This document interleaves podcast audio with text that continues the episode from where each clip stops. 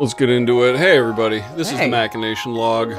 This is the movie crew. I swear there'll be other things in the Machination Log. Eventually. Yeah, but we're the only ones that get our shit together, and I mean, I barely do a good job of that even. these Well, no, I mean, I, I mean, in terms of like writing and that kind of stuff. I have a bunch of stuff that is in process, but I'm doing them in parallel now, so they're all going to come out at the exact same What are time. Peter Jackson. which is thorough. Yeah, basically. He's- they're in the pipeline, is what you're saying. They're moving. you're yeah, like you're they're- like Matrix two and three. They're which- going along. Um, the only problem is between a bunch of like random personal shit that will actually be part of at least one of the essays. Um, the whole ice thing's kind of a downer right now, and it makes it kind of hard to focus on like literally anything. Yes. Um, the like detaining children things going on right now. It Oh. may still be going on when uh, this podcast gets listened to six years from now, but um, That is true. it uh, it certainly popped on everybody's radar recently.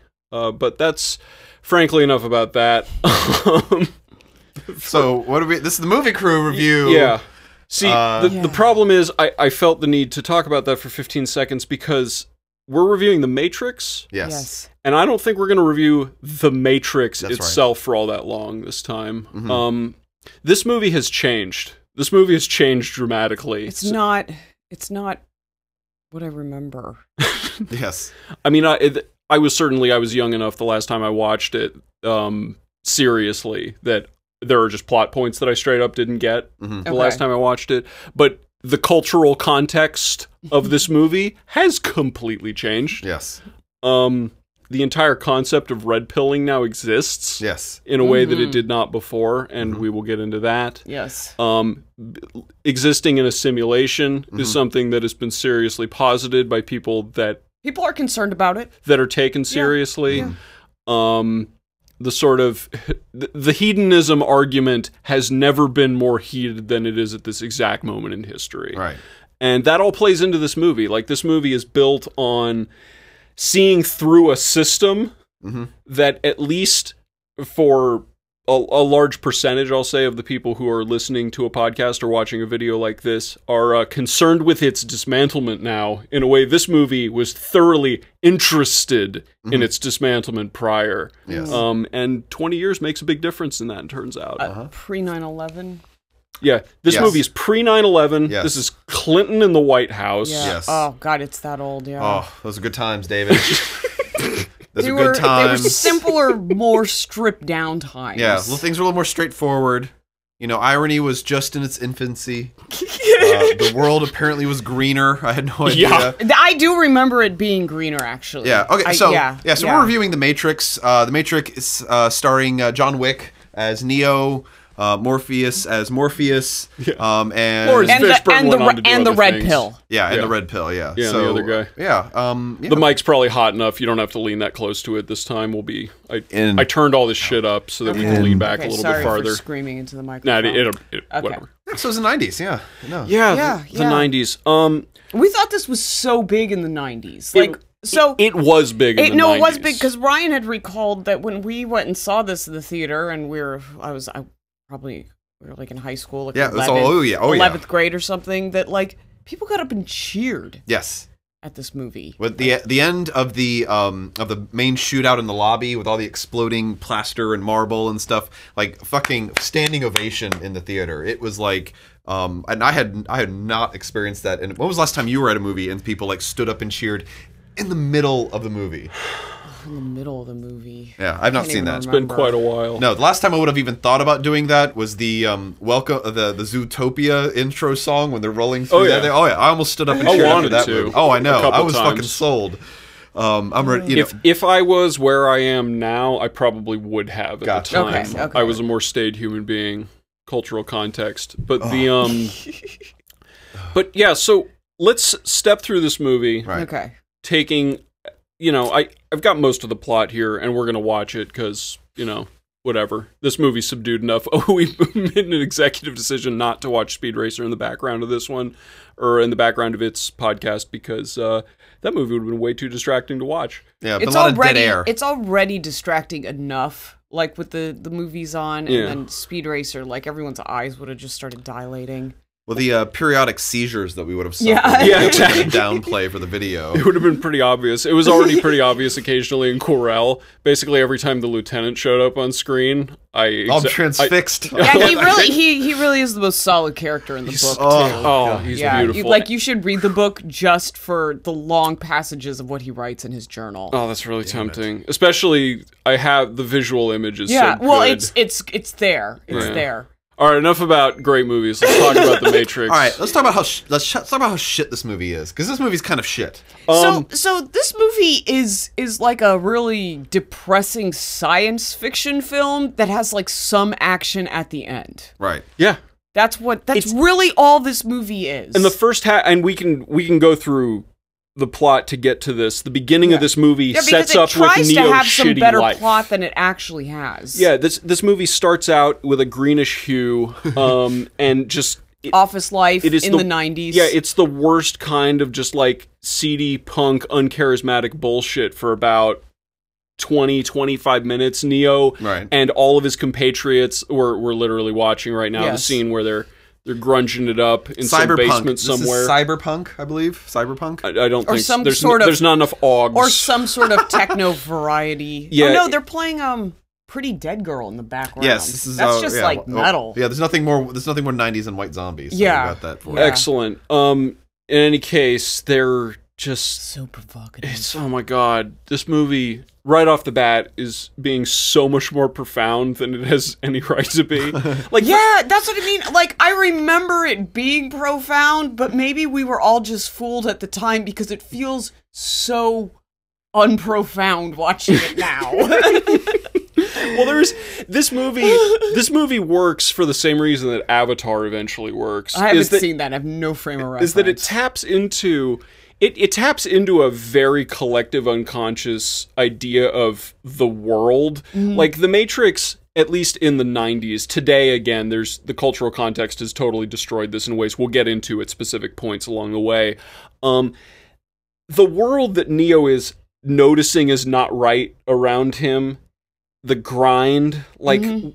we've had dilbert for a long time Yeah. now Mhm. like people have fully sublimated this entire concept and to have a movie where it says nah man this is a system and it can be destroyed Mhm. that's actually somehow like a less developed version of what we uh, of even what came before this movie it's just that in the matrix and ironically the audience for the matrix is probably the 18 to 35 demographic who spent the least amount of time in the drudgery this movie is supposed to pretend is the real world um Yeah, but they still want down with this illusion. yeah exactly they they still want to Yeah. destroy what they don't want to be caught up in it, man. Well, like it's well- so soul crushing. Yeah, no, seeing what's in front of you, like an ocean of office work, you know, is like fucking depressing. Uh, you know, that's fucking not. Yeah, exactly- that fluorescent lighting is horrible. A- and that's what makes this movie really PCs strange didn't even have color yet.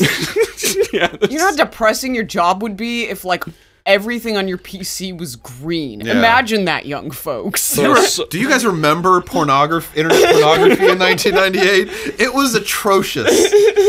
My God. gifts used to be a sign of quality. Yeah, there was a time. But there's this desire to like destroy the system. Like, look, even in 2018, I get it. Like, it's it, it's That still a desire's, thing. it, but it's it's so different than it was. so it's much so different. different because this is this is like the same year we had like Fight Club, which is also about destroying the system Mm-hmm. that you're barely a part of, anyways. That that is certainly the sister movie to this one, and I am. I, I don't know that I want to ruin my memory of that movie. I won't watch it because I'm so scared that I'm gonna hate the fighting so much, and it's just gonna ruin like my whole high school. so I don't really want to revisit it either. I'm not suggesting it for a future movie review. It's it's one of those rare movies where being accused of being fascist actually elevates it. In my eyes. like really, like I saw it. I guess I saw Fight Club. I guess eight years ago, and I, I, I enjoyed it more now than I did when than I when I saw it the first time. Okay. So I was excited.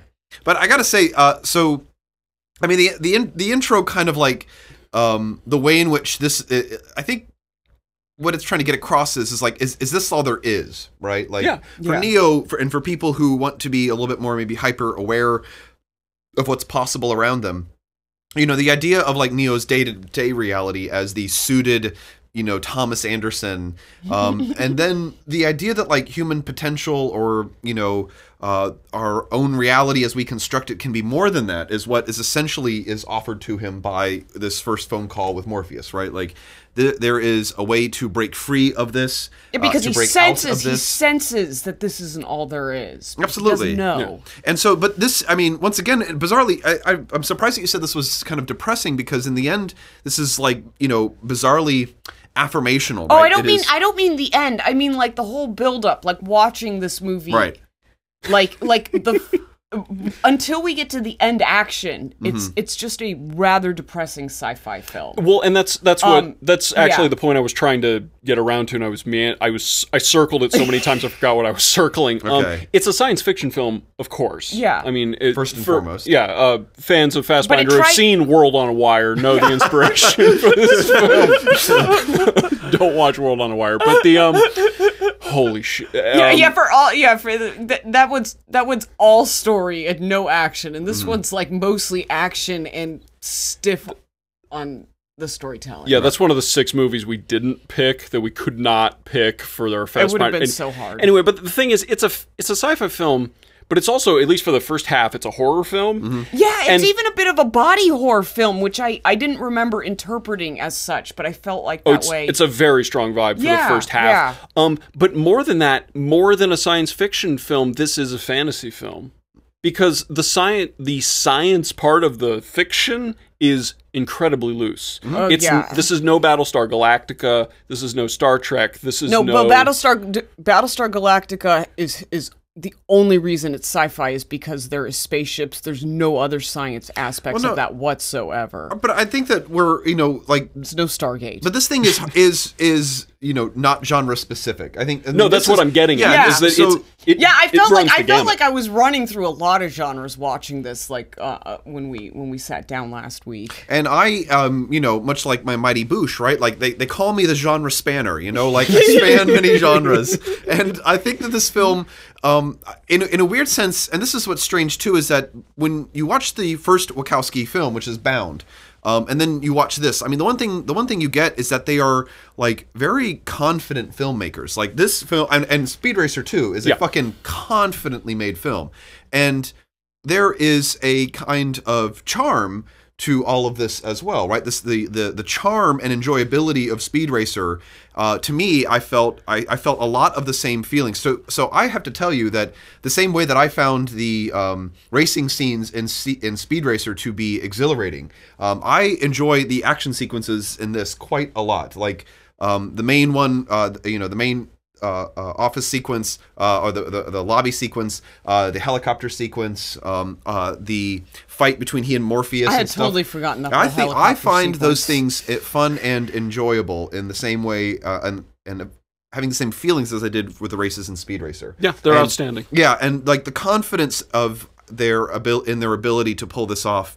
Um, because this film, and it might sound trite to say this, had shit I had never seen before in it. Like as a big budget action Hollywood film, like this had stuff I had never seen, and that's really rare to say of a mainstream film, right? Like there was something in this, like parts of this stuff that just had not been done before, and because this is all pre reboot Hollywood that we've had in the last twenty years. You know, this is and, and it. Fights got faster. Yeah, exactly. Yeah, Fights got faster after but th- this. this slows it down. Specifically. Yeah, like these almost slow it down at times Um, as well. I feel like their confidence comes from like their sense of esthetics Mhm. because That's an their yeah. Okay. storytelling is still stiff. I think their storytelling in Speed Racer was a little stiff. Mhm. Their storytelling here is a little stiff. Um, even in Sense8, which I really like, their most recent thing, their sense of aesthetics is really what shines in that. It's Okay. not. It's not in the storytelling. They know how to color grade. Mm. Oh gosh, boy, They- do they. they. have got that down, but they can't. They, they just can't write the lines. Well, that's and I guess you were saying it's because these are like they're like animes, like they're they're. I mean, I, I, mean, I can't. I can't make that accusation anime, too earnestly, but- just because I. I'm not enough of a historian in the genre, and at least in a relative sense, like I've seen a bunch of anime, but the people that I would need to consult for this have seen so much more anime yeah, they can sure. fill in the Yeah, gaps I haven't this. seen enough to even. but there is there there's stuff about the way this is constructed, and again, I I would. I would posit that Speed Racer was the fourth Matrix movie. Once they once they got rid of the canon that they could no longer like tolerate within the bounds of what they I like, were making. well, and I like, I like that, like, like Speed Racer doesn't feel bound by this dreary interpretation of 1998. no, it's and I feel like that drags this down a little bit, be, like in, like in kind of like emotion and feel, especially now. Just like you know, not everyone is like. I guess not everyone thinks latex is the coolest way to dress. Like one of the people we were watching does not think so. He thinks like the way these people look in this movie is fucking preposterous. Like it doesn't translate. I mean, I'm I'm still fine with it. I don't care how many people dress like Morpheus. Any anyone's allowed to do. I I'm I'm allowed to prejudge you for doing so. but you but can do it. I appreciate it. It's way better than everything I wear. So I should probably anyway. The um, should start just dressing like Morpheus then. I can't I can't do mirror shades. But the um, That's the only thing. that's the only That's thing what's I can holding do. you back. I can do all the rest of it. me back. God Bas- damn it. Basically, yeah. you could yeah. find a different type of. You could find an interpretive shade.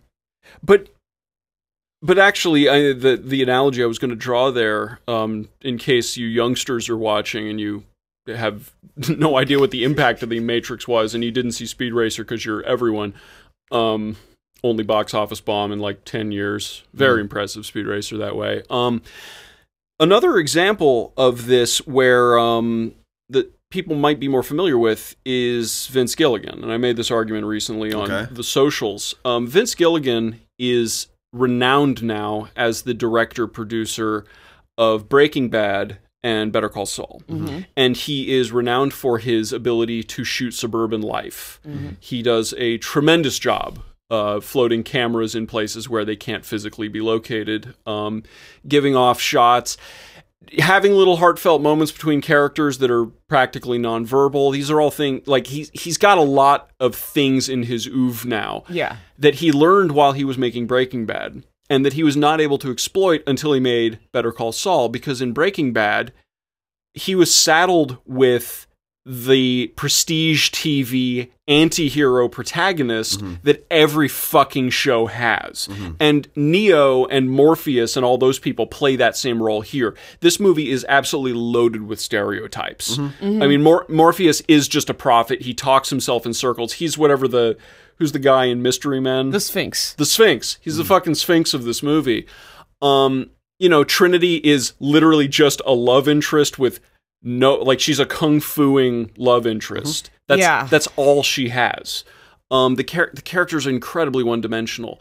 All Um, the characters here are fairly one-dimensional. Well, but it, and they're they're one dimensional in in the lame way. well, yes, but okay, so but it's it's very um right it's it's the way in which this is a superhero movie fred for going another genre spinner here this is a superhero movie right right this An origin story. yeah exactly an origin story superhero okay. movie so what- Johnny Utah as Christ Child. yeah, yeah, John Wick as the, um, but so okay, so it's a super, but it suffers from once again the main problems of superhero movies, which is that um, most characters uh, are right single direction, right? They have one motivation and Yeah. that they have one purpose, and and they are all moving towards that at the same speed. Um, the other problem, of course, with all superhero movies is that uh, the bad guys continue to be the most interesting fucking characters because they are in in their own way not single motivational right like their characters are concealing they're hiding they are um you know manipulating their own through that. goals. yes they have their own goals and it is fucking fascinating to watch them so I, you know my favorite characters in this thing are um, agent smith cypher and tank i love tank the little like operator guy um, he's, my, he's my third favorite character in this um, and you know there is uh a way in which this movie kind of is drawn, you know, dragged down uh, by the just bizarre um, blandness uh, of this film. Because while there is some extravagance to it, uh, there is a lot of like kind of like blandness to this film, right? Like, the motivations of the good guys are so unimpeachably the good motivations to have. Right. All they're trying to do is protect the last human city. And the means that they're using to do that are the most banal. Th- they're liter- they're trying to find their prophet. Yeah. They're trying to find their David for their city. and but the but then like the the chromatic like reflection right this like gr- overarchingly green hue of like the matrix and then this like you know kind of like blue blue uh blue white uh gray hue of like the ship life you know like these are like the two things It's like blue get- red. yeah blue red Yeah. It's not green. yeah we get this like contrasted between the two and um you know seeing the second matrix and then you know i only i haven't seen the third one but like then that get like that like really drains after a while right you realize how like kind of like one trick pony this is um this becomes in the film as well like the reliance on this. And it It's so aggressively good versus evil. yeah. And th- but then it's like ugh, like bland you know? Like there just lacks a kind of color to so much. And then the color that's there is almost entirely um you know like the woman in the red dress right? It's just like thrown in there uh, Yeah. and almost and and is almost represented by its superficiality. Um and i'm continually struck by that like kind of watching this uh, uh, uh through it it was just bizarre It's going through But- the body horror phase. No, body right horror now, as section. Yeah. watching. and Sickly green. Yeah, There are so many needles in this movie. yeah. I'm not I'm not all that sensitive to needles in the grand scheme of things, but don't it was too much. it there's I mean- literally hundreds of them. I mean, if you're not into needles, like you know, audition is Yeah. not probably the way to go. But this this seems relatively tame compared to that. Mild tangent. Uh, Mouse. Speaking of the lady in the red dress, so it's Mhm. not entirely a tangent. It's more oblique. The Okay. um. Do you guys have any impressions of Mouse as a character?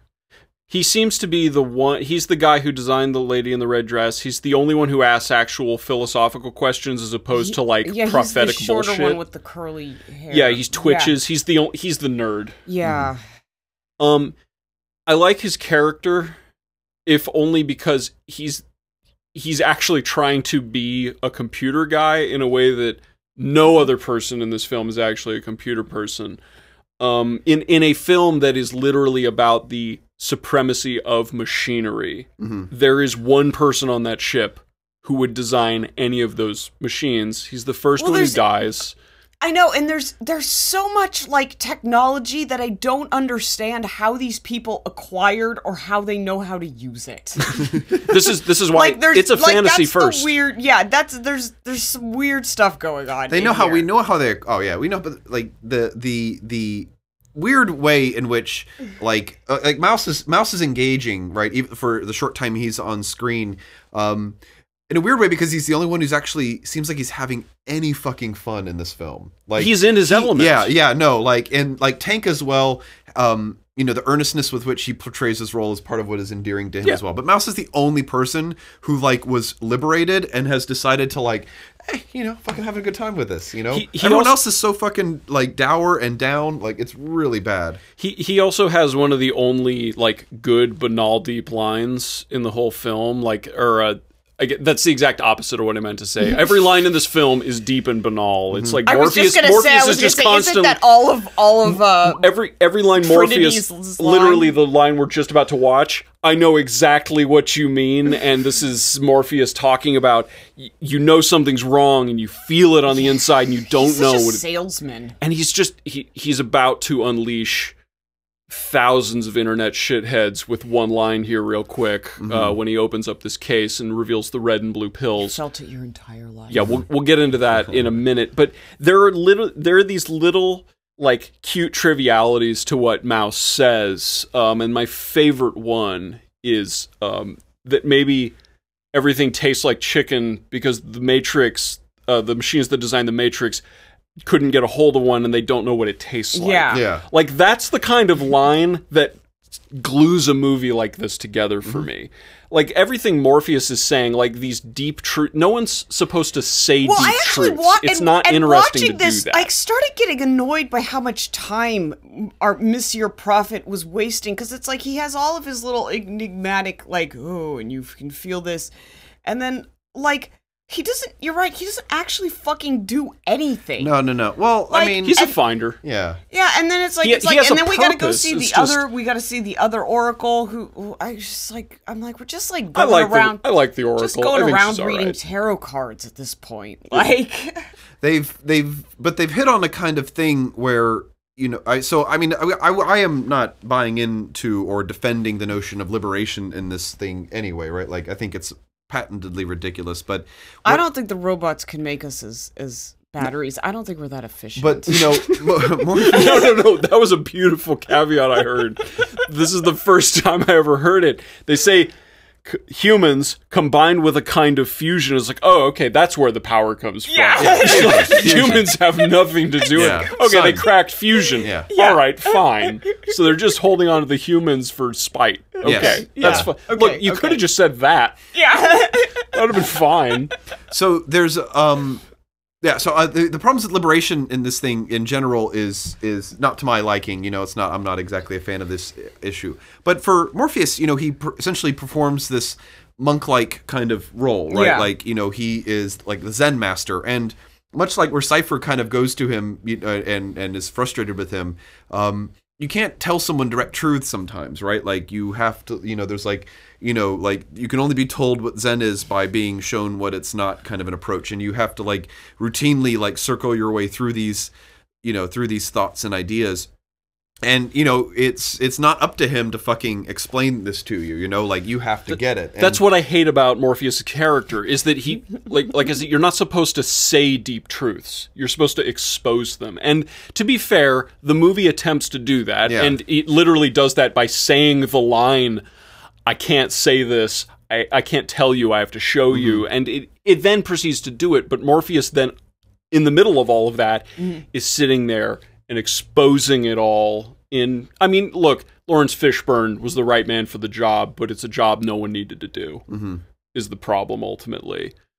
Um, oh, there was some other really stupid reference I was going to make here in the middle of this, but uh, let's keep moving. So Neo's about to get uh, telephoned into the real world, um, and for my money, speaking of ninety-minute edits of films, if the movie started right now, yeah. I think it'd be better. I'll I don't think I need anything that happens before this part. You don't part. need all of that exposition of his boring life. I no, I I fucking get it, dude. Yeah. Like the real world sucks. I don't Yeah. need I don't need to relate to Neo for 25 minutes. gotcha okay Like I I feel totally fine starting and and the thing is this moment is less impactful because you've been sitting here talking to all these characters and That weird is shit is is already happening. because it's like you've already you've like you've worked through your body horror section and now you're working more into the sci-fi section. I'm desensitized like, we're to a degree. We're meandering in a lot of directions. if this movie start imagine this movie opened with Neo opening his eyes and gasping in the chamber where he is being held. yeah, and you're like, where, like That would be as disorienting as it's supposed to be. The problem is this movie is so full of crazy shit before that, it almost kind of undermines the scene. I, you know, I was thinking that on the rewatch too. I was like, there is a lot of crazy stuff, but you do get desensitized. It's just like I didn't remember how creepy when he was being investigated and they make his mouth disappear and they give him the bug. Like I've I'd forgotten like how creepy that whole scene was. But it ends up just being like one in many many things that that just keep happening that like like I said they all have like a different feel. Some of them have more of a horror feel, some of them have more of a sci-fi feel, some of them have more of an action feel. And and I'll grant know, you, some of them have more of a superhero feel. I mean that, that I, I only suggest that edit in order to get the movie down to 90 minutes cuz it is another 2 hour 15 minute movie. All things. Um, it's- it's an seems to be imperfect cut. editing. but there's a lot of problems there's a lot of unenviable problems this movie has to solve in trying to explain to its audience and explain to its audience surrogate again another hyper protagonist in the form of Keanu Reeves to match Emile Hirsch in Speed Racer You can always assume that that you know Keanu is mostly retarded going into things. oh he know he knows. The um like he knows, but he does. You know, he's but no i th- i think this would have been a better opening scene. But anyway the the problem is you have to reveal the strangeness of this in a gradual way and the thing that they particularly have to tackle that with is the agents. The agents are immediately bad guys, Mm-hmm. and they are they're referred to within the first five minutes of the Yeah. film because Trinity is hacking into a thing, and her phone gets tapped, and an, an, agent finds her, and they suddenly have to establish a three tiered power system because you need normal human beings, you need Trinity and people like her, and then you need agents because if Trinity is more powerful than normal people, what like what's the relevance of there being these computer programs? So they have to show Trinity running on walls in the first 10 minutes of the film, and then they have to show agents doing superhuman things in a world where Neo is just like an office worker. Yeah. And the buy-in there is just tough for me. I just the, like it feels it it feels like it it's um it's going up and down too much. Um, it doesn't have a proper crescendo the way that I would think it would. I think the agents are handled okay. Um, they they explore the abilities of the agents in a somewhat systematic way, leading up to the first time Neo thinks he believes and he still gets beat by an agent. Like I think I think that progression works okay. But the problem is that again, for the first half hour of this film, it's meandering between being a horror film and science fiction, and like Even in that opening and borderline slice of life. Well, and it, even the opening sequence you're talking about with Trinity and the agent, it's all set up like a like some sort of like noir film. You know, the way the cars are all set up in the alleyway, and she's like running up, and it's dark. Your men are and- already dead. Yeah, it you know it's the, it like opens up like we're gonna watch some sort of like noir thriller. um, this this movie really really doesn't know what it wants to be for the first half hour. No, it doesn't. And I feel like I feel like in the science part, it, by the end, it doesn't know what it wants to be either because like it it wants to be a science fiction film, but then we just wrap up everything with love. Yeah. But I'm okay. I can forgive that because the action sequences that precipitate that are good enough to excuse it. Okay. well, there we go. And If that, the- if- well, they don't linger. Like that shit. That scene doesn't linger on. You know. Well, there wasn't going to be a ship left if it lingered much longer. Exactly. Well, exactly. Right. It's like, room. Two minutes. We're good. You know. Like it got in and got out. Yeah, this this movie is we're moving into the science fiction third Yeah. of the film. This is very much the sci-fi third of it. Is when they're reconstituting Neo, they're bringing him back in, and again, I Training montages. Yeah, this we training- learn a little bit about the ex- uh, what life actually is. Well, they're on a spaceship. You know. Yeah. Like, In yeah. Okay. yeah. Yeah. This is a spaceship space- yeah. on planet Earth. Oh my god. M- More Oh my god, there are so many needles on screen right now. Anyway, um, so, so guys, what's it like being Neo now? Well, I got to tell you, um, you know, we all had our eyes opened, um, and uh, we decided it was better on the other side. You know, like Yeah. it was. Uh, it's one of those weird things, right? Where I'm, I, you know, I, I don't want to. You're, you're the fact that you were like hate uh, one flew of the cuckoo's nest is like very fascinating to me. But one of the things We have to review that movie at some point. Oh God. Okay. Fine. Okay. I'm we, down. we have to do it. so, but one of the weird things, though, and what I am always struck by is that you know, um, you know, action movies, and especially now, you know, like, um, you know, actual genius or actual accomplishment is you know people doing actions, right? Like it is not like um, people thinking clearer, you know, like it's not like people um, imagining or becoming or, or discovering new values or new ways of being better, right? Like you know, they you know, good people do good things, and you know, like they Neo does good things. Um, you know what? It, why is Neo the one? Because he can kick. You know, like that's why Neo's the one. He can kick, and he can kick an agent, and he kicks him, and he kicks the agent over the agent over there. And so, like I, you know, this is partly why it is so frustrating because, you know, there is not a uh, a sense of like a liberated personality with these people, right? Like these people have freed themselves, um, in and in the sense, right, that you know you can be anything you want to be. Because I mean, one of the betrayals of Cypher, and what, hang on, make- yeah. yeah. one of the betrayals of Cypher, excuse me, just one second, is that he is right in the sense that this is not fucking freedom, right? The world, uh, the, the real world, as they Yeah. as being, he's like, this is fucking bullshit freedom, you know, like, um, you know, all of my actions are controlled in this like semi-military environment where I'm, you know, subjugated to a captain and forced to like execute his will at all times. Like, what's a vacation like in the real world uh, as in this film? I fucking nothing, you know, like, There's one city left. but not, but then also And too, they don't even get to go there. yeah, yeah.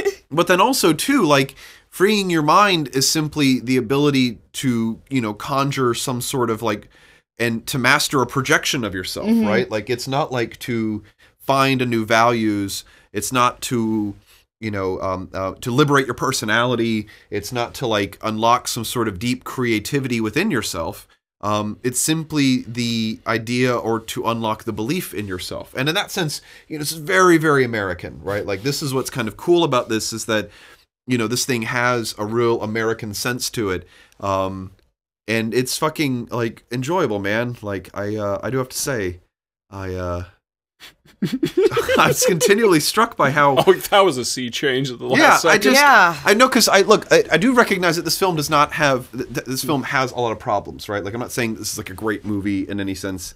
Um, and the weird thing too is that I'm not. I find myself uh, less exhilarated uh, during action sequences than I did during Sp- Yeah. Speed Racer, which I think is um, a progression onto this film, right? Like I think it is really good, and but um in the sense too what's good about the matrix also like shows us and indicates to us what's kind of bad about um you know about speed racer um you know the the the agent smith character is fucking great in this film like i mean Okay. as far as like a bad guy goes i really don't know what they did wrong with agent smith i mean they got that fucking tonally acting wise uh, ca- uh actor choice i think that fucking thing is just the most spot on thing about this film They had a lot of very good templates to choose from. Well, but then too, like you you talked about Laurence Fishburne and the Morpheusness of him. You know, like there's there's a fucking pure like distillation going on Yeah. here with all No, of this as well. The the problem the problem is where Agent Smith is absolutely a crucial component to this template, and Yeah. A- Agent Smith is so precisely like everyone has an image of who Agent Smith is supposed to be, and this is what Hollywood is supposed to be able to extract, even if it doesn't actually exist. It is designed to produce mm-hmm. these archetypes in our minds, mm-hmm. these abstractions. Morpheus and Agent Smith are both ideals mm-hmm. of who they are supposed to be. The problem is we don't really actually need Morpheus in this movie, but Agent Smith is a complete necessity for the timeline. Yeah, we So- have like we, well, we have no real antag like no actual antagonist. yeah. well, if, if the system's going to have an enforcer, it looks exactly like Hugo Weaving. Yeah. Nicole, you were going to say something? I don't even remember. It was at the beginning of his rant. He went in a totally different direction. yeah, I started. I ended up gonna where I wanted to be. Yeah, So, okay. you know, so we got.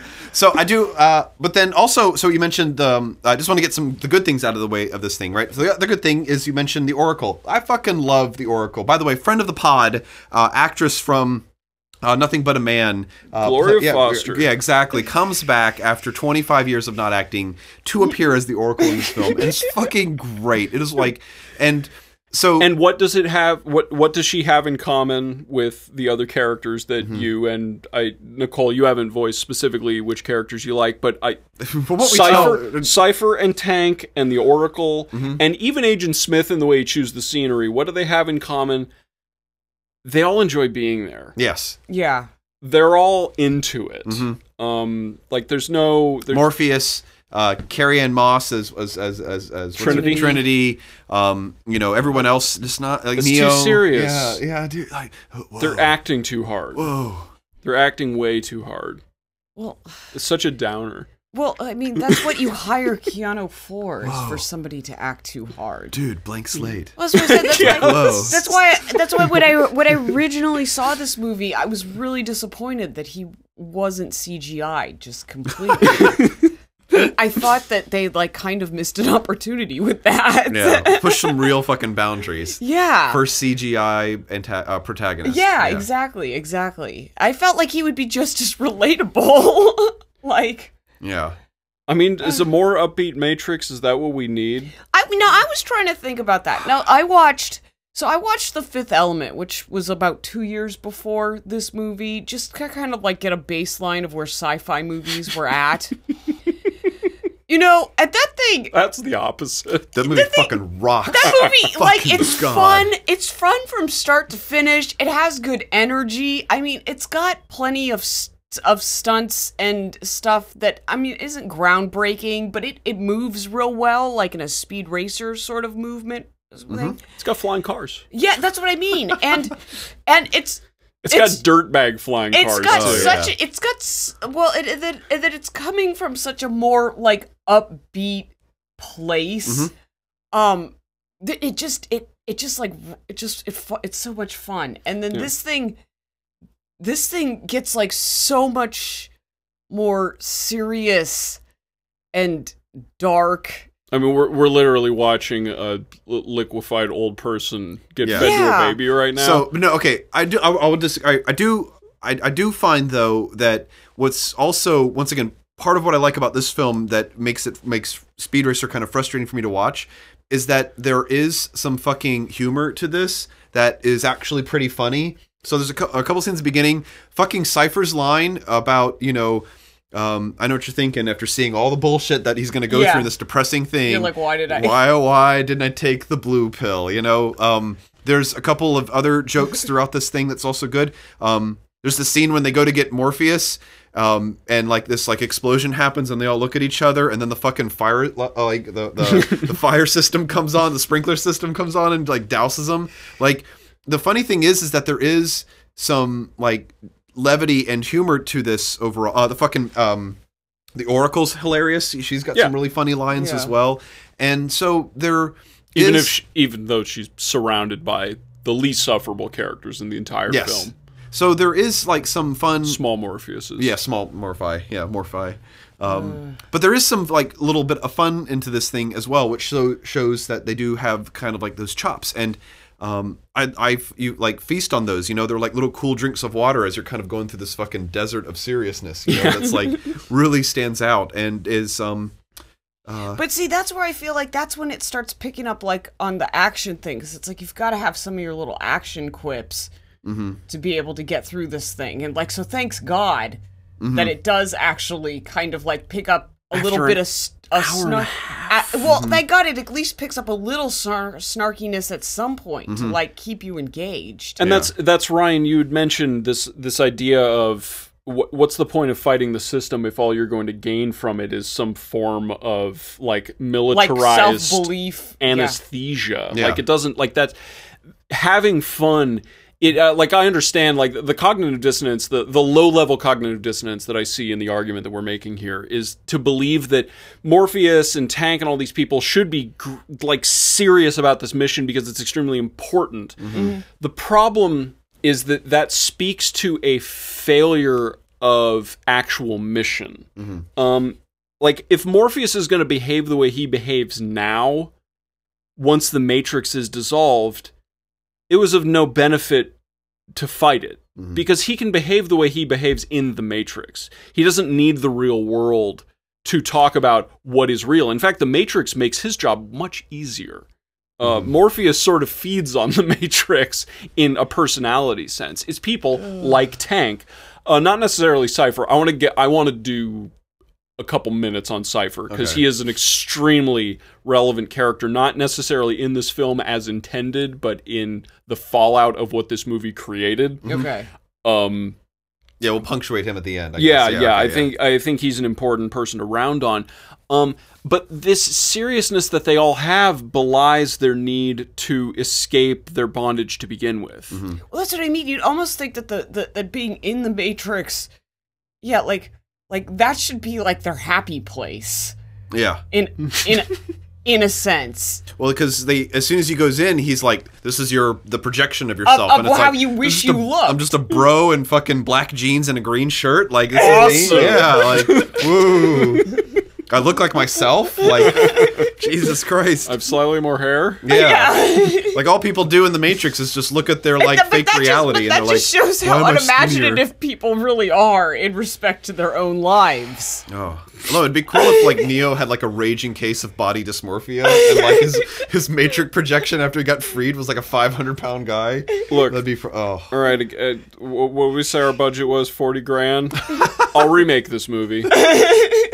There's a really amazing movie hiding There's in this I movie. think there's a uh. lot of really good movies in here. they picked the wrong like no no dissing on Keanu Reeves. I think Keanu Reeves is up there with Nicolas Cage Well, the, as far the as thing is, the thing is, people it- I really just like watching. well, and it worked out because like like the fact that Keanu Reeves is still just doing what he does, like he's he's worked out over the long run. It's been a successful Well, choice. I mean, the other frustrating thing is that Keanu Reeves is like an awesome person. Yeah. like in real, uh, Yeah. That's- IRL, that's part of like, what I'm- Oh yeah, Yeah. dude. Yeah, no, Yeah. like Keanu Reeves is like a fucking. yeah, he's probably great a way more awesome person than he is a good actor. That- and, but that's that, fucking hashtag winning. That- Yeah. that's a classic. That's a classic problem with normies. Is it turns out most normal human beings are actually good people. Yeah. and it, that just sucks because the interesting people are the evil monsters.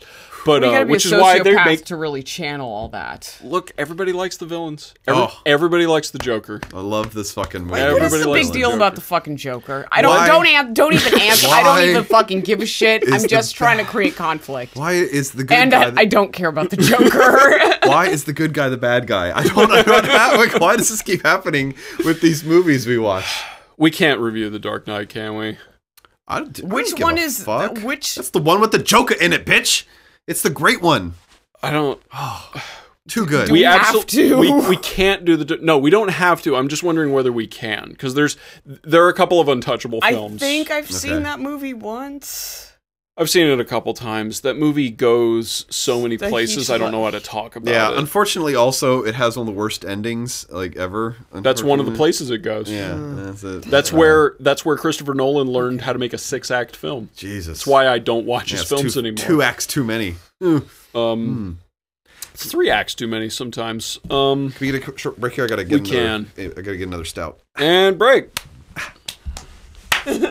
and we're back. So the Matrix. Um, might as well round on this point since it's fresh on my mind. I had sort of alluded to the idea that Morpheus isn't necessary in a world without the Matrix, and I kind of want to drill into that because the ship, the Nebuchadnezzar, Which is his ship. yeah, Yeah. he's the captain. He got Um, it. He got it at that uh, Nebuchadnezzar sale. Yeah. Yeah. No, it was pretty good. It was thirty percent. Anyway, the um, Thirty percent off. the um, Come This- on down to this- Nebuchadnezzar outlet. this ship. To be fair to this specific microcosm of the world that we know about, okay. um, maybe Zion is actually a bitchin' place to live, and this is just the spearhead full of self-serious jackoffs. Um, These are the that- people they send away from Zion. Yes. Yeah. Okay. I got Maybe that's true, and maybe they ruin all of that in the next two movies. I don't know. Um, I will never know because I don't ever plan on watching them. I've seen like bits and pieces of them just don't by because osmosis. because the thing is it'll affect the way like it'll affect the positive things you feel about this movie. See, and that's the what's weird- problem if you watch the other two movies. That's what's weird is so many of the positives have been drained by this recent watch that I can't even imagine where it goes from here anymore. no, it only gets worse if you watch the sequels. Like, don't do it. but Morpheus is a character. He's full of incredibly important, as Dan Dennett calls them, deepities, which is one of my fa- it's it's it's easily his most important contribution to the scientific literature, which is Deepity. a deepity. uh it's it's something that sounds that that means one thing and means another, and because of that paradox, it makes it feel really More profound, profound. yeah. And uh, the example that he uses for this is "love is just a word." Yeah. Where, Deepity, man. Deepity. where where in one sense it's right in one sense it's wrong and they alternate in your brain until it sounds like an important thing to say Gotcha. and morpheus says nothing but that the whole movie Right. like all of his lines are that and the problem is that that is a useful that's a very useful skill in one place and that is the matrix mm-hmm. which they're trying to destroy so basically morpheus is a weapon he he has been bred in the literature of the Matrix, in mm-hmm. like the mythos of the Matrix, in such a way that when it's gone, he will no longer serve a purpose right. because Yeah. you don't need people that talk like him. You his his idea that the impossible becomes possible is only relevant in the simulation. No, because that's definitely not possible in real life. Yeah, like they have the jumping simulation, and they're like, "Oh, is is Neo gonna make the jump on his first try?" And this is like a tense moment because it's it would be an obvious factor in whether or not he's the one. In real life, he doesn't make the jump. That's why it's an important thing that he makes it in the simulation. Mm-hmm. Like Neo is the one in a context they are trying to dismantle, mm-hmm. Yeah, and that's fucked up. Yeah. Like these people are weapons. Yes. is basically what this boils down to. Well, but that's once again the like the the the unfreedom of their liberation, right? Like they they you know, they have the ability they they are somehow stunted in the real world because of the realization or at least the feeling that this is um, that, that there's, also a fake world Yeah, that there's they something could wrong. that people are living in. Yes, and it turns out that that what what is the the the world is without purpose, seemingly without that, right? But for in one sense, like this now, the reality of on life on the Nebuchadnezzar is that all there is is a purpose, right? Like everything you do has a purpose. You lose the ability to like fuck off, or you lose the ability to like choose something different. Um, No, this is like no, with. like I said, I mean this definitely isn't like a life. It would be like someone saying, "Come on, we're going to be free," and then like becoming like a coal miner, you know, like you know, like let's go be free, let's liberate ourselves from this unreality, and then you got a job as a coal miner. You know, and all you can eat is rations.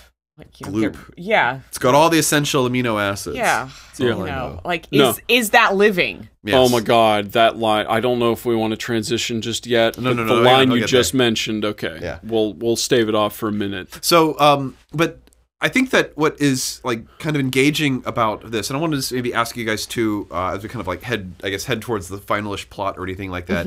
um, you know, or, or head towards the finalish kind of conclusion to the plots. Um, is that all right? So he goes, he, he goes to the Oracle, who is like the the deepity fucking, uh, you know, uh, vending machine. You know, she's just like got him Well, on. she's the tap. deepity program. Yeah. I think that's a little unfair. I think most of what the, the thing with the Oracle is that it's clear that she has actual information Mm-hmm.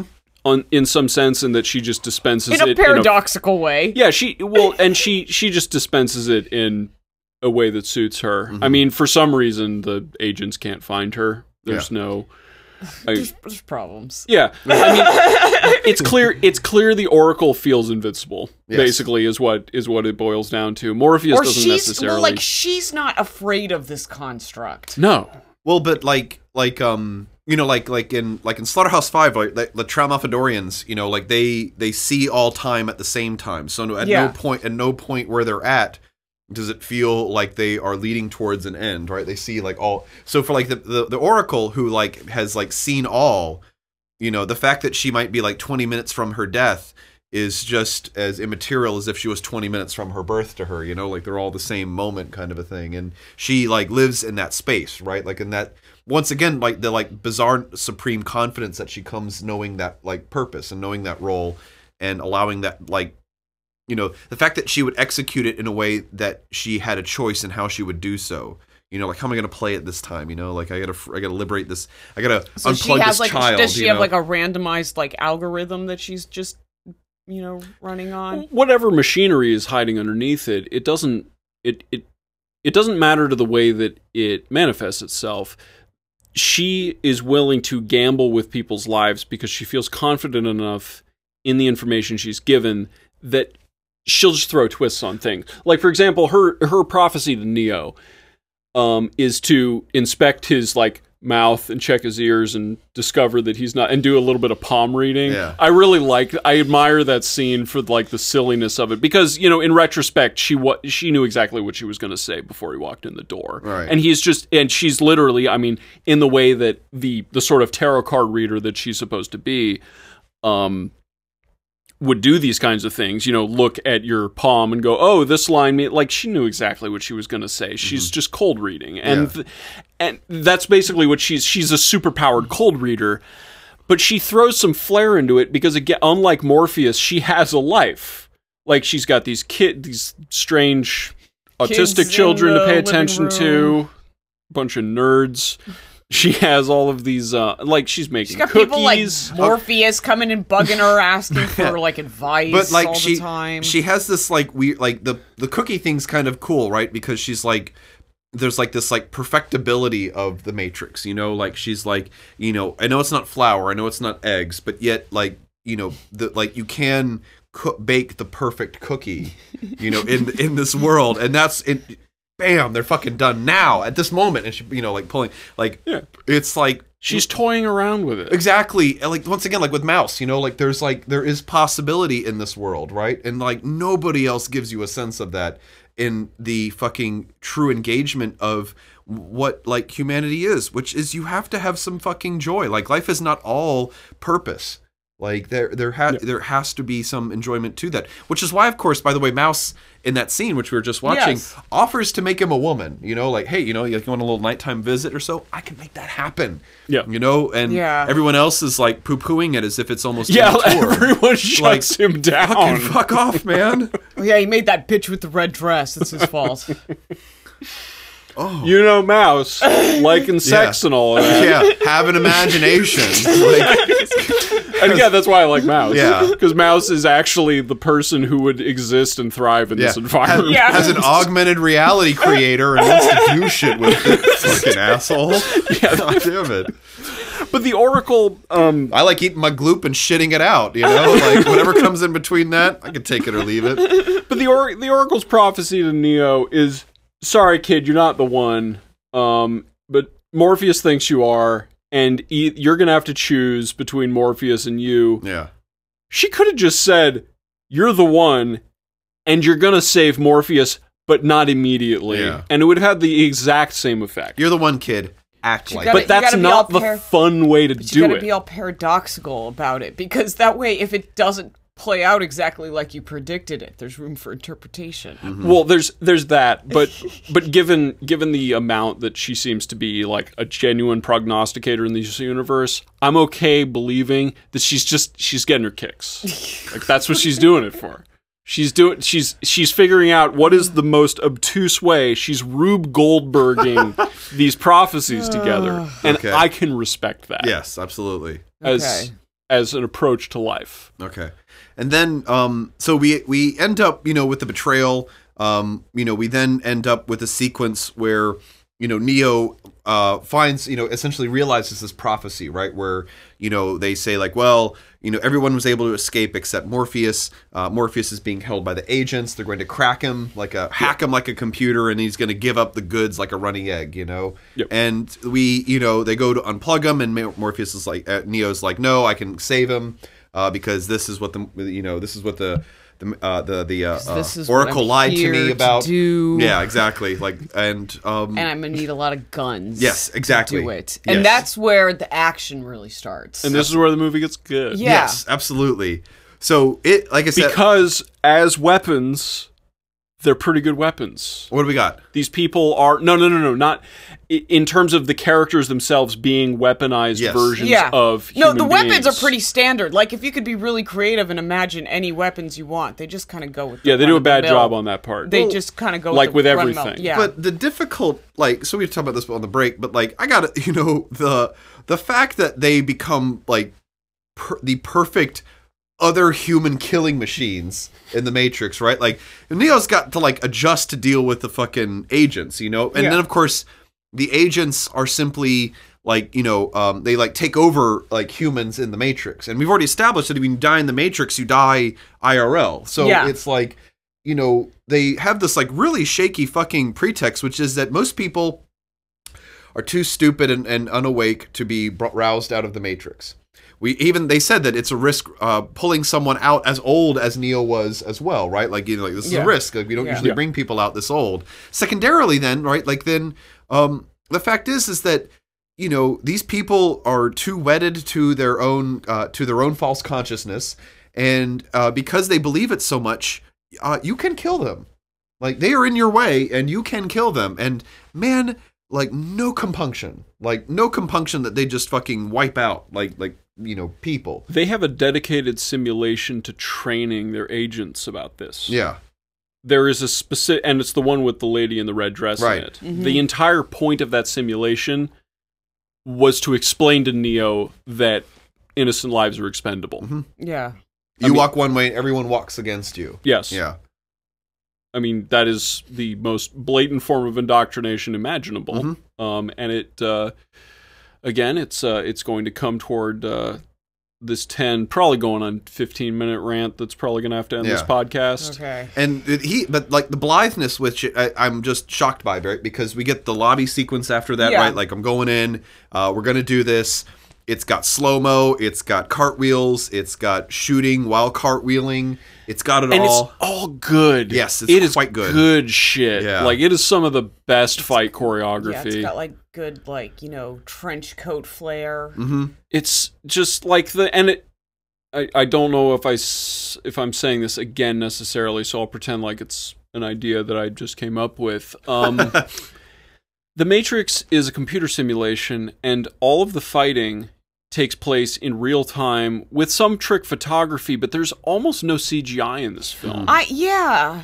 like in the fight sequence, there is a surprisingly like low amount of. I don't think there's any in the lobby sequence. I think the lobby sequence is literally just people running around in slow motion and slinging guns even- and even- concrete flying well, off and walls. even his because even his like his wall cartwheels are not like that high tech. no, they're just stunts. Yeah. Like, and I really appreciate that Mm-hmm. because the CGI version of this movie, if they were going to do that, Mm-hmm. they'd have to make the whole movie CGI. Mm-hmm.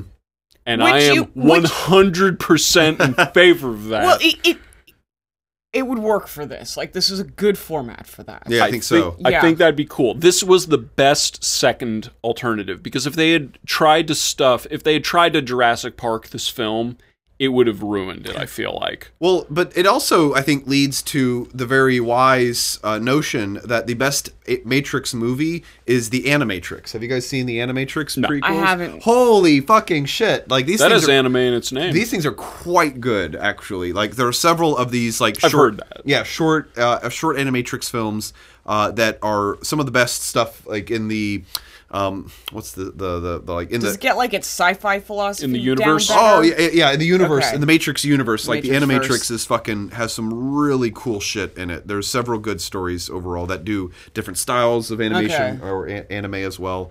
Um, but once again, like like leading to the fact that there are things that are done in that that convey the you know neatest parts of the ideas that are kind of floated around within the Matrix. The idea of the kind of like you know existential dread of this not feeling real, right? That nothing I can do makes this experience actually feel real to me, and I have like developed this distance, right? This distance from my my my sensing of reality and my knowing that it's real. Um, this film plays on this like existential dread very, very, very well, right? And uh, it then combines all other things of like.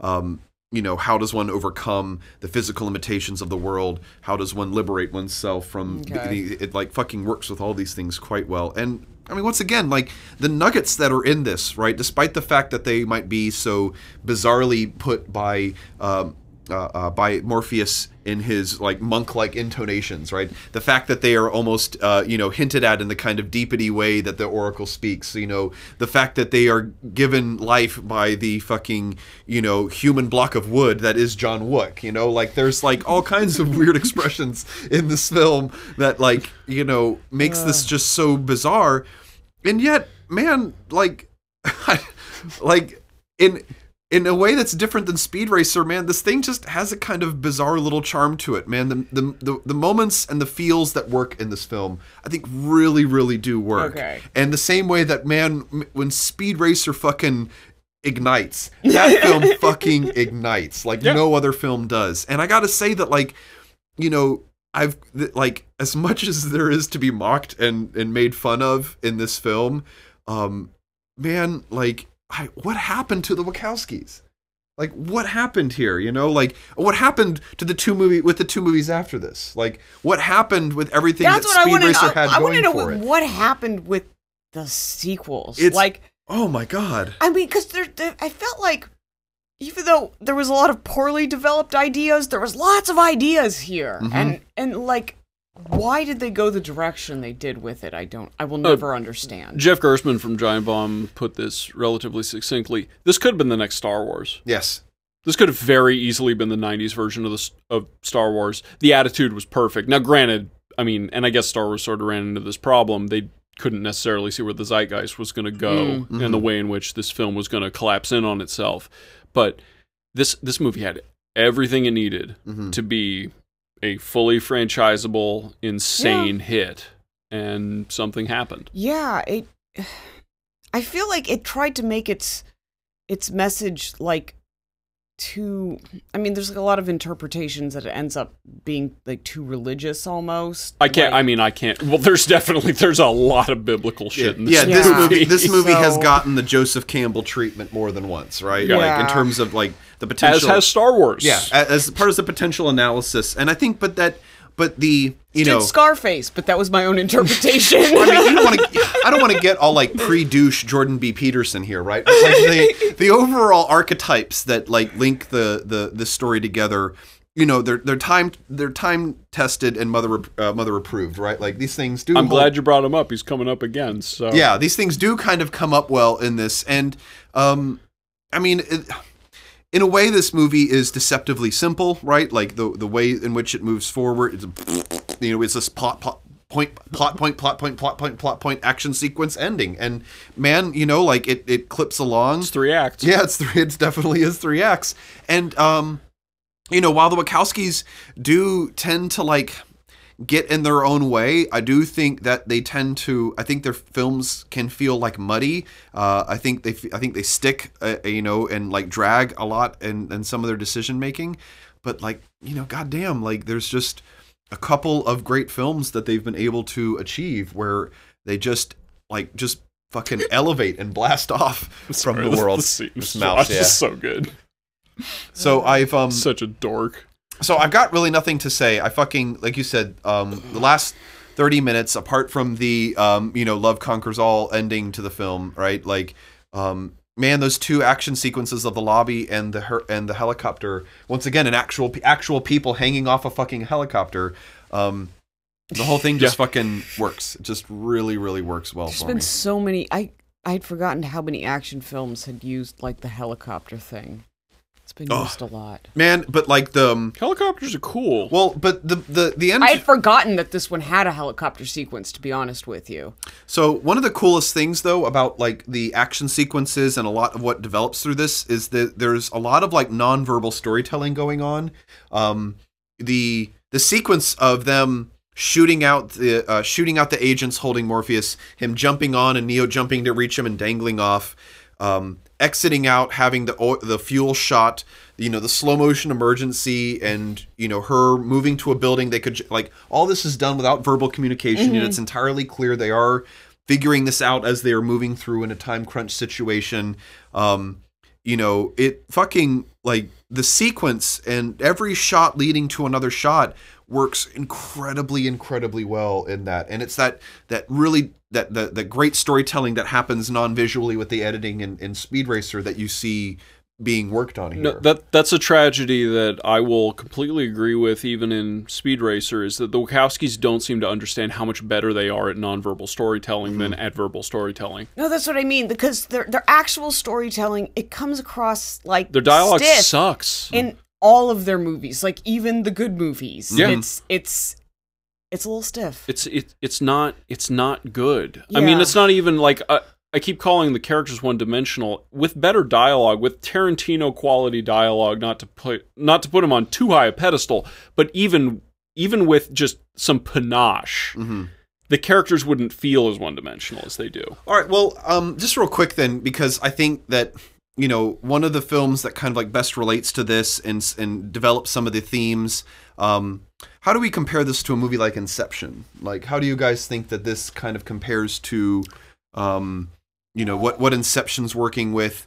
Um, especially more specifically too to like the one dimensionality of the characters in Inception as well, right? Like, oh wow. That's a strange. That's a that's a good comparison. It actually I'm, is I'm having I'm 'cause having I- trouble with differentiating. Yeah, That's I what I mean because I see a lot more similarities than I see because differentiation. that that's a because- combination psychological horror and heist film. and and it, they're also both. You could tell like they're both incredibly personal director projects. mhm, okay, like yeah. they're not make like.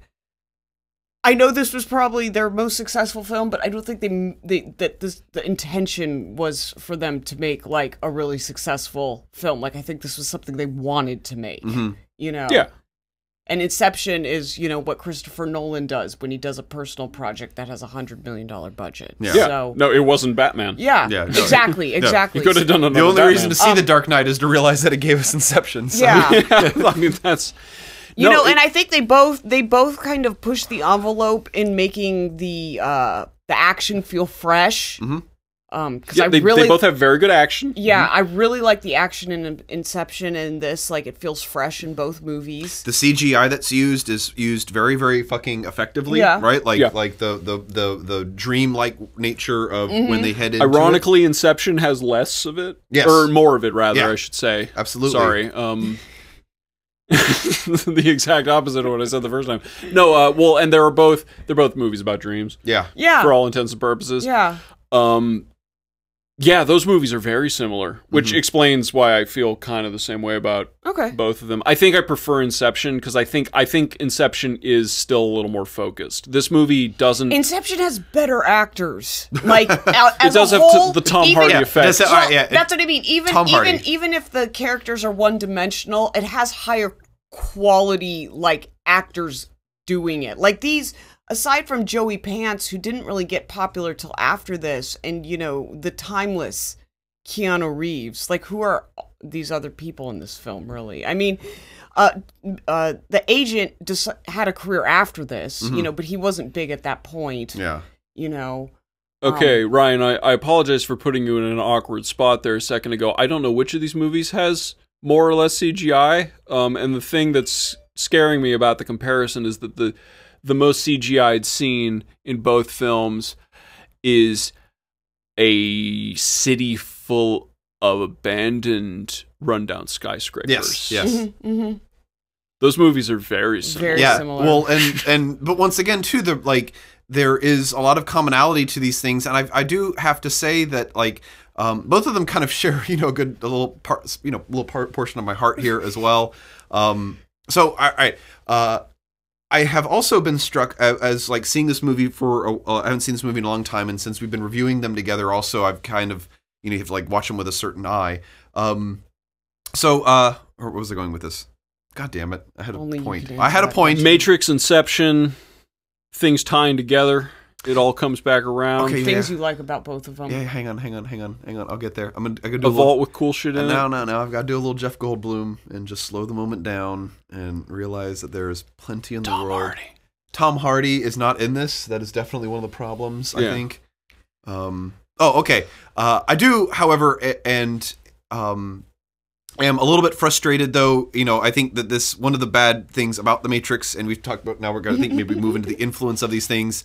Um, the idea that kung fu will save the world is, uh, you know, like clearly a lot of the problems. I mean, you get action sequence, you know, action movies that come after this to where, you know, like, you know, climactic fighting is the only way to solve problems, and you know, What- in movies. Once you've sorted out who's good and who's bad, you just have to fight. Yeah, Yeah. it's just a physical confrontation at Yeah. that point. Yeah. Yes, and this film, you know, has this in spades. And um, well, obviously there are a lot of like movies that come from this, right? You mentioned like Fifth Element, or even uh, you know something like Independence Day, right? Like where these there are these big budget sci-fi-ish action uh, hero flicks. Well, those are kind of the other things that this was competing with around the same time. Well, yeah, yeah, but Yeah. then but then afterwards, right? It is primarily like no, like kung fu fighting wins Oh, the day. oh, right? Like- action sequences got so fast after this movie that you could barely see what was going on. Mm-hmm. Um, when and We ironically, got shaky cam Yeah. after this. It got the world got. I don't know Bourne when the Bourne Supremacy came out. Yeah, Bourne Identity. Everything got go- Bourne no, no, no. Identity. Identity was fine. Identity didn't develop the shit. It was specifically Supremacy that it got bad. Okay. So, um, Identity was still watchable. but then, it May have been the only one I saw. yeah. so when we, um, as we're approaching the end of this thing, right? Like, you know, Nicole's not big on the ending at all. I just the, the love. Th- I I hate the timing of all the action at this. It's like he's already dead by the time Trinity says she loves him. The ship is already completely torn apart by the time he's already dead, and he comes back to life to the point where they. Uh, the timing is a little ridiculous at the end of this, and I I don't I feel like it's a bit of a cop out that they just used the the you know, oh, well, the prophecy told me that whoever I love will be the savior. So if I just decide I love him, then this whole thing will be saved, and I have to wait till like everything's destroyed till we get oh, there. but I feel like it was a little bit of Oracle a says you can't decide who you love. well. I It feel will like she made an actual decision in that moment. Mm-hmm. So I mean, feels that way. I have a little bit of like problem with all the the timing at the end of it, but Yeah. you know, she's like, do you know how many people I've fallen in love with who yeah, didn't turn out but you to know, be the I guess love conquers all was was good enough for the next two movies, so we had to set that up. Well, but also, and I hate to be frank about this, they barely have any interpersonal reaction in this film. No, like, none they have like zi- like two minutes of like developing them. Well, and if virtual reality is just for porn, anyways, like there should be way more getting it on in the Matrix. Yeah. it's just one We'll get- direction. yeah. Maybe for another podcast. Well, no, but then you know the part of the disappointing thing. Here's a great. Uh, Aw. one of the best things about but one of the best things about like the second part though is that i mean one of the worst things about it is that like it turns out these people like in zion are just like you know basically like primitive christian monogamists you know? Like they're so un unevolved. With coal mining jobs. yeah exactly. They're so unevolved you know? Like So basically that's what I mean. It's like it's like shit. So you can either like live in kind of like a boring version of 1998 that hopefully you won't be completely oppressed by, or you can live in Zion. Like these are two really shitty options. Mm-hmm. Okay, are we ready to go into the next part of this? What is the next I feel part of like this? uh, Okay. we should wrap up any other talk about the conversation. We're gonna have a. It's it's going to be dissatisfying because there's too much to say, okay but it needs to be said all right because I think this movie ruined everything. uh-huh Okay. david has it David Just- I I don't watch current A moves. How mild did that ruin hypothesis. this? No, Oh, no, no, no, could no. I- no. I that. mean, I mean on a fundamental cultural level. Oh, okay. Uh, I guess one out of one stars. I'll watch this movie again. That's fine. i will see this movie later It'll probably end up happening. Yeah. Yeah. it's got shots Um. The red, the pink spray. yeah So this movie introduces the concept of the red pill. yes The red pill, in modern parlance, when distorted from what it originally meant, which was the idea of seeing through the matrix, is essentially now seeing through feminism. mm-hmm. So this is because the people this movie appeals to think leather jackets in black with latex are cool when you wear mirror shades with them. They relate to people like Neo who say relatable things like whoa and is that thing real and other extremely charismatic lines. I think it is incredibly. I'm just going to jump ahead of myself because this is a rant for all intents and purposes, and feel free to interrupt it because you I'm seeing there's, where you're going. there's with no this. way there's no way you're going to be able to stop it. Um, Cypher is the blue pill guy in this film. Oh Yes. yeah. Cypher Oh, yeah. is the guy who's like, this steak is delicious. This steak.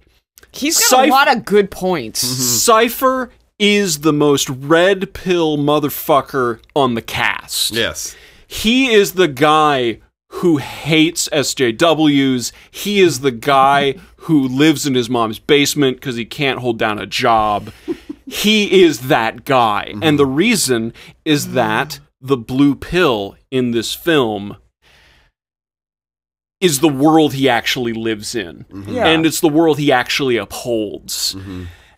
And the fact that this got reversed this way speaks to why this film is so philosophically broken. The mm-hmm. fact that Neo and Morpheus and uh, Trinity and the rest of them are all these soulless monsters for all mm-hmm. intents and purposes that are just fighting against a system. Mm-hmm. The reason why that feels so vacuous and hollow is because it fucking is. Yeah. They're not fighting for any reason. And mm-hmm. what they are essentially is the proto they they are the proto libertarians Yeah. that have liberation manifested for its own sake for its Yeah. own sake. And how do you achieve that? With guns, Mm-hmm. and that's it. That's That- all you have. It's it's re- it is almost peculiar when you get to the end of this and you're like if this is some sort of computer construct that really all we have to get into this building and fight this are like a huge arsenal of guns. It what it what are we going to do? Are we going to mobilize the masses Yeah. to see to fight again? No, we're going to get six of our friends together And a we're going to shitload overthrow the government. Yeah.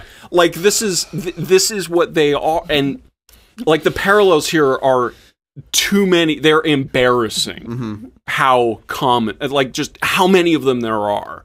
And I hate that. I, I basically I feel like I had writtens for this. Like I wish I had written an essay about this to talk.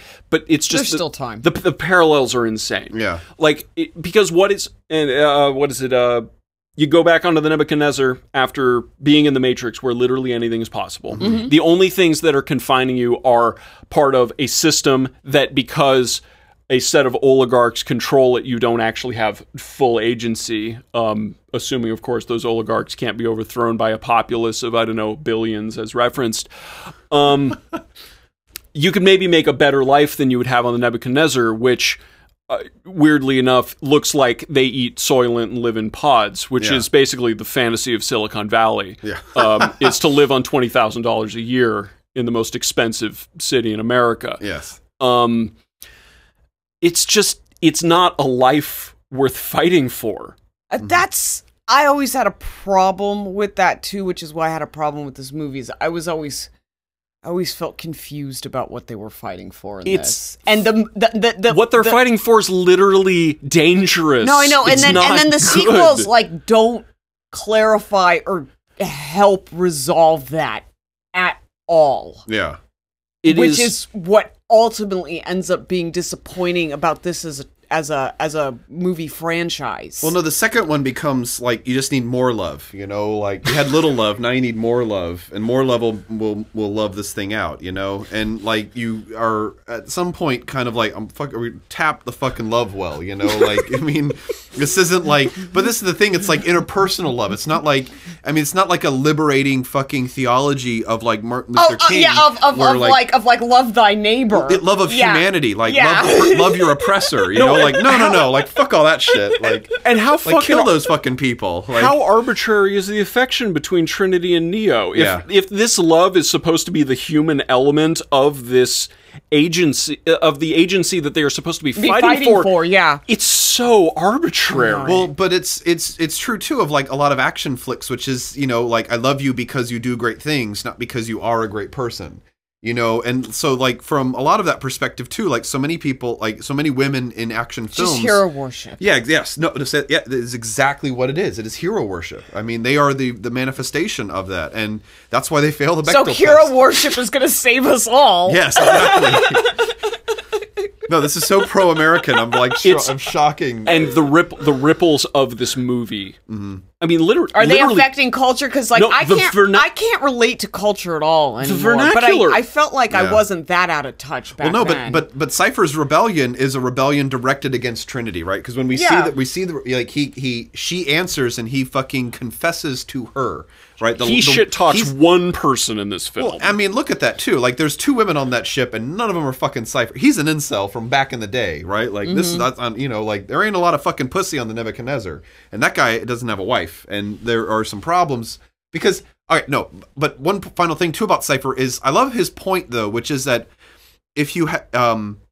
He told him, surprise, motherfucker. You know, he's like, Trinity, if he had told us the truth, we would have told him to stick that fucking pill up his ass. Yeah, exactly. And that is true. But the but what he reveals in that is that I can't tell you what the Matrix is. I can only show you. And Cypher's like, that is fucking a bullshit proposition, right? Like, well, you because he'd never get anybody to he'd never get anybody to fight this fucking losing battle. Yeah. Like if he if he just fucking told you, you've got to be fucking pot committed by the time he does the reveal. But once again, liberation in the Matrix is so preferable to liberation IRL. It is so fucking pre- like, Yeah. like fuck th- like like legit no consequence. Like I could fucking master Bendy Spoondy and fucking like yeah, make like my I own can reality. I can I can like rearrange physics. Like I can practice this thing. Oh, what the fuck? Can I do that in IRL?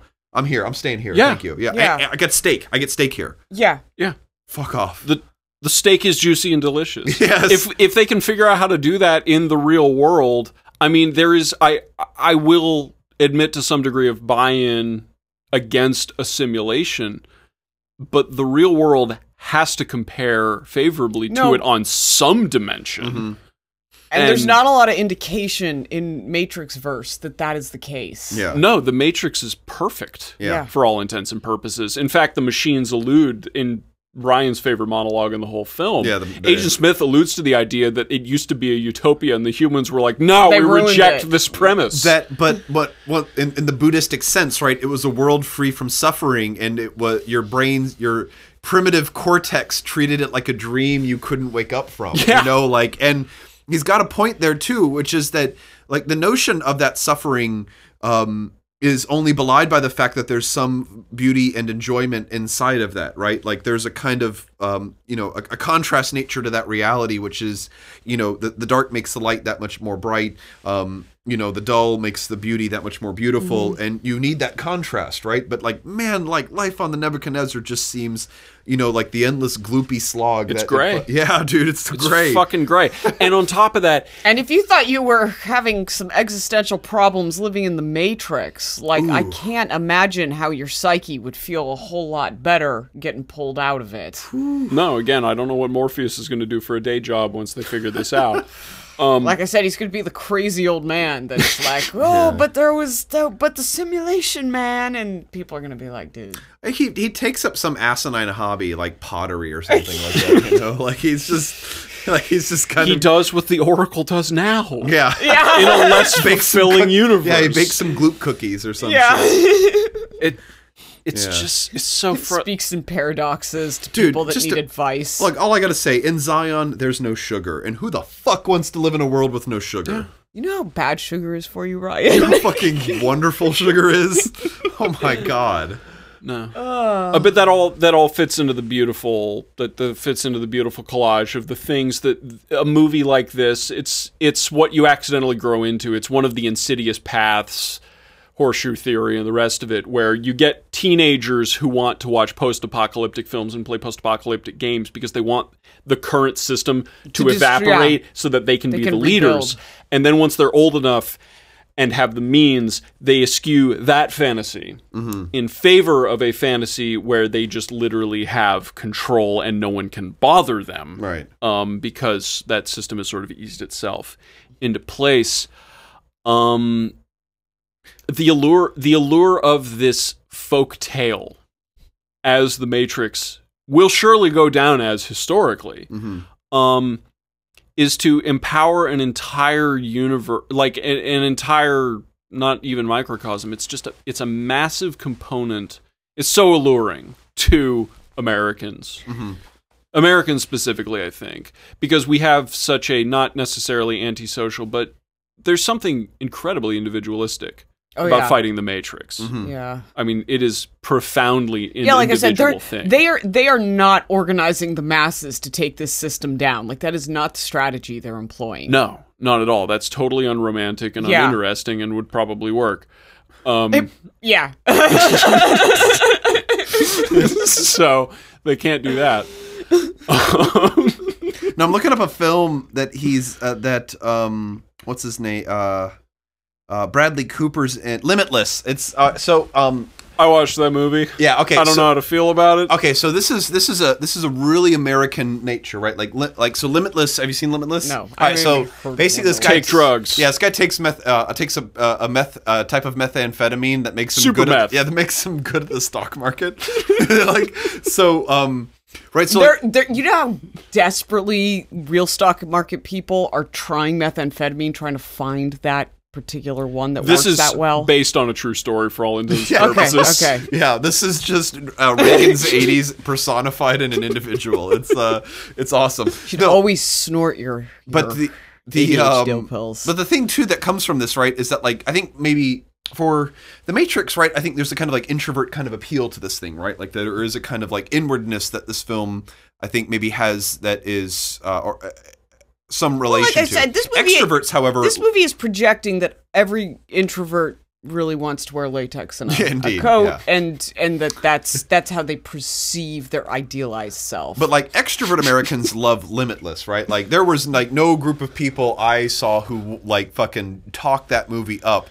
Than a bunch of like salespeople at like a convention. They were like all fucking about like the idea of like limitless and I can sell shit 22 hours a day. yeah, exactly. Yeah, like but like seeing through seeing all the connections and knowing all the angles and being able to like make the right calls on all the angles. Like this is like what the liberation of like the Matrix in one sense tends to promise, right? Like like believing in yourself, right? Like which is classically American. Um being able to see and do more as a result of that belief, which is very American as well. Um, and then, you know, seeing seeing through and then exploiting it. Um, and limitless is just saying it's like for personal gain, right? Whereas like apparently like he's doing this for us. That, that that's why I us. I can appreciate Limitless. That Yeah. is that may be the least moral movie I've ever watched. yeah Um, there is no pretense that Bradley Cooper is a good person. no Okay. There's just he run he eventually the the end of that movie is the drug has a side effect when it wears off, and he fixes that. So the drug's perfect now, and he runs for governor, and that's fucking- the end of the movie. What kind of fairy tale is that? No drug ever gets to be perfect. Oh, like I you know know. the come downs on meth suck. There's no way to get around you it. know how hard it is to poop. Apparently just the being on meth sucks a lot of the time but there's um there's it, it- i've heard, so limitless is amazing in that way Yeah. in a way the matrix can't be because the matrix is more moral Yeah. like the matrix they're fighting for something mm-hmm. bradley cooper is fighting for nothing Right. at all in that movie Right. Well, yeah. Um, an, a nihilism that's not present in this film. Yeah. Right. Like absolutely. No, Oh, I this, learned this thing piano tries so days. hard to not be nihilist, like not be nihilist, even though, like I said, the love that it's fighting for it seems problematic. But it's just a fucking placeholder Yeah. it's ar- again it's so arbitrary yeah, it's so arbitrary So I think though, I mean, on like I said, on balance, I I am there the, the good parts of this movie I am still impressed by. Like I like 20, 20 years, guys. This is the 20th anniversary of The Matrix. 10th anniversary of Speed Racer. We've spanned time together Decades. in this Wachowski Decades. month.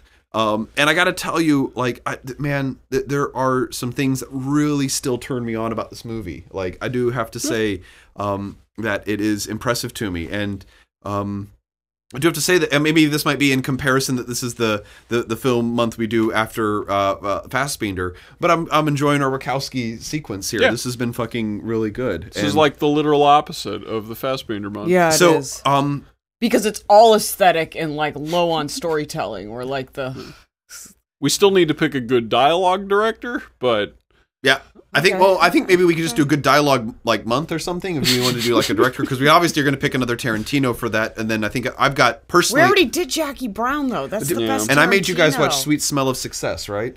no. Oh, fucking dialogue. No, you made me go to the theater and see that with you. Oh, I'm, I, I apologize.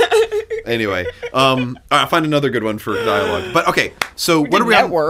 Network. Uh, what are we on for? Ugh, network's fucking. We already brilliant. did network. No, Yeah. I'm saying it's, we've done didn't some. go- pod. I'm saying we've done some good dialogue Yeah, films. Yeah. we filmed it's it, but we happened. didn't pod it. So, um, all right, uh, what are we on next? Are we gonna watch Bound as our next Wachowski, or I mean, that sounds like a good time to me. okay? And then are we gonna try to like maybe just throw in some Sense8 in there as well to kind of like We can just watch that on the side if we want to. yeah, that's yeah, what I mean. okay, yeah, so. I watched the season finale of Sense8, and it suffered from all the things that the Wachowski stuff. I, I didn't like it because it was like it tried to be like kind of an action movie for two hours, and then at the end, when you get all the feel and the aesthetics, you're like, well, this is just what I wanted for these two hours, and you were trying to string together a lot of story here. Well, all right, I'll be honest. I've had two weeks to watch Sense8, and I've gotten through the first episode. So I don't, Okay, like, okay, if I that's not gonna go. No, I mean, I just I That's just watched fine, the first it's one, so I am a little. I am sorry. Well, I think Bound Bound is definitely going to be an easier watch because I mean the only other thing we have aside from Sense8, which would be hard to do because it's like a show, and listen, one episode to the next episode, it they cover a lot of ground. Okay, cool. But uh, Um, the one thing though, I am I am forcing you guys to watch the six minute trailer for Cloud Atlas with me after the redo this pod. So. I've s- I've watched Cloud Atlas. no, I know, no. you- Oh, I need to watch the The trailer. best, the best thing they've done since Speed Racer has been the extended Okay, trailer okay. for Cloud Atlas. So we're gonna watch that together. Well, We can do that. Okay, cool. But other Okay. than that, I mean, I, I mean, because they really don't have like a, a huge oeuvre of films to s- no, they wasted from. they wasted they wasted half a decade on the Matrix sequels. They did. It's rough. I mean, depends on your definition of waste. They made a lot of money. They squandered. Sure. Okay. Best Frittered. artistic years of their life. Ugh. And then they were in transition, so Yeah, man. But I've um. Let's do some bound. Let's keep going in the past. oh man. Sure. That's to, we got that get it in right before Pride Month ends cuz that's got that's got like Some hot. some hot I've read something that claimed that that was considered like some of the first like, you know, hot lesbian action where like the whole focus of the story wasn't on the fact that they're lesbians, they just happen to be lesbian characters, but this that was like one of like the first kind of major Hollywood films to do that, and I felt like that seems ridiculous to me. Like that movie came out in like the late '90s. The it, it was know, an they- indie film. It can't it can't have been that groundbreaking in that respect, can it? I mean, Coming the- off the- Querelle, it felt weird that that would that that Americans wouldn't have caught up at all. Remember, until like two Nobody decades watched later. Fassbinder films until we did. Yeah, okay, we basically discovered. Yeah, we We may have invented him and not realized it. Yeah, this could be. I don't think Based we on the invented him. quality. yeah, this could be a true on the- Matrix moment here. We have no idea. No, the um, we conjured. no, the, the the thing to remember, at least that I keep in mind, is that The Wire is renowned for having a butch female cop that Oh, okay. everybody I guess. Well, I like. I guess. I guess it it was that like. I, I was just. I'm just. I was just surprised at how not progressive like mainstream American cinema and TV. Have it took a while. Yeah. Get- get- Yeah. get- gay marriage only got legalized two years ago. like, that That doesn't mean they can't be in movies. It was actually illegal. it does. Yeah, actually it was illegal in a lot of sta in 49 states. Uh, oh God. so um, all right, cool. I'm excited. Yeah, so The Matrix, on balance, I think it's a good production, and the results of it make me wish it had never been created. But you know, what are you gonna? But do? yeah, but since it's out there, Hindsight's Yeah, twenty. there's no yeah, there's no reason to bury it now. Yeah. no, certainly not. Okay. Know where it came from, Yeah, exactly. and the rest will fill itself in. I think so. Um, fuck, Yeah. I ranted about that for way less time than I expected. You it's got a lot okay. out there. It's I'll okay. We granted. almost watched this whole movie while we were podcasting. We did. yeah. That's, that's how it works. Yeah. All right, let's get the hell out of here. Okay. Nicole Ryan, Good night. thanks for being part of the Machination Log. Good morning, everyone.